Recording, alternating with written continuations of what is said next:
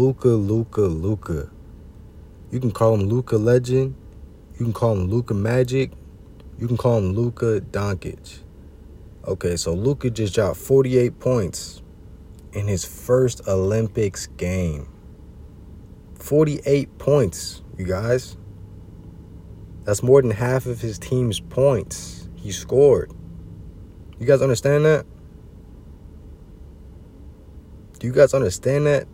Luka Doncic just dropped 48 points in his first Olympics game, the second most points in a single game in Olympics history.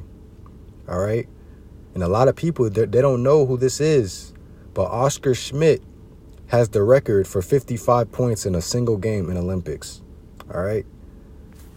But the thing about Luka is he's only 22 years old. Most guys in the NBA, they don't hit their prime until probably around 25 to 28. That's usually when a player is at the top of his game. You feel me? Around around 25 to 28, you know? And then with CP3, we saw that he was in his prime, getting the best games of his career. Um, when he's like 30, I think Chris Paul is about 31. Now he's older now, I feel like. But Chris Paul's in his 30s having the best games of his career. You feel me? Obviously, he's not in his prime, but you see what I mean by that.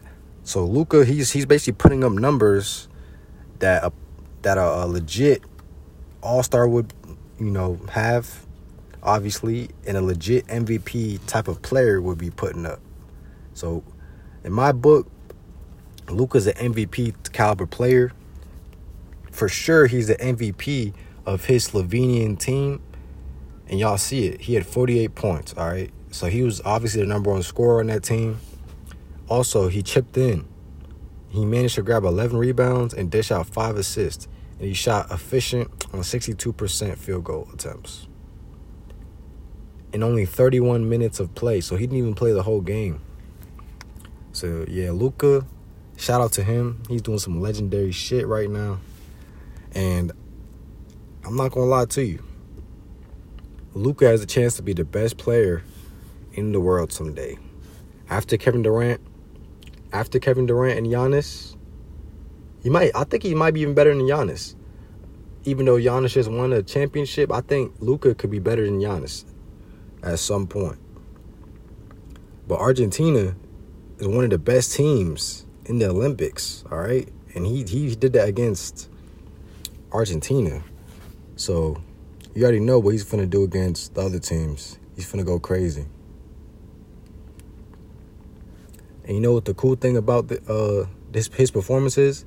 He could have got the record. He could have scored 55 points or 56 points. He could he could have he could have broke the record if he played the whole game.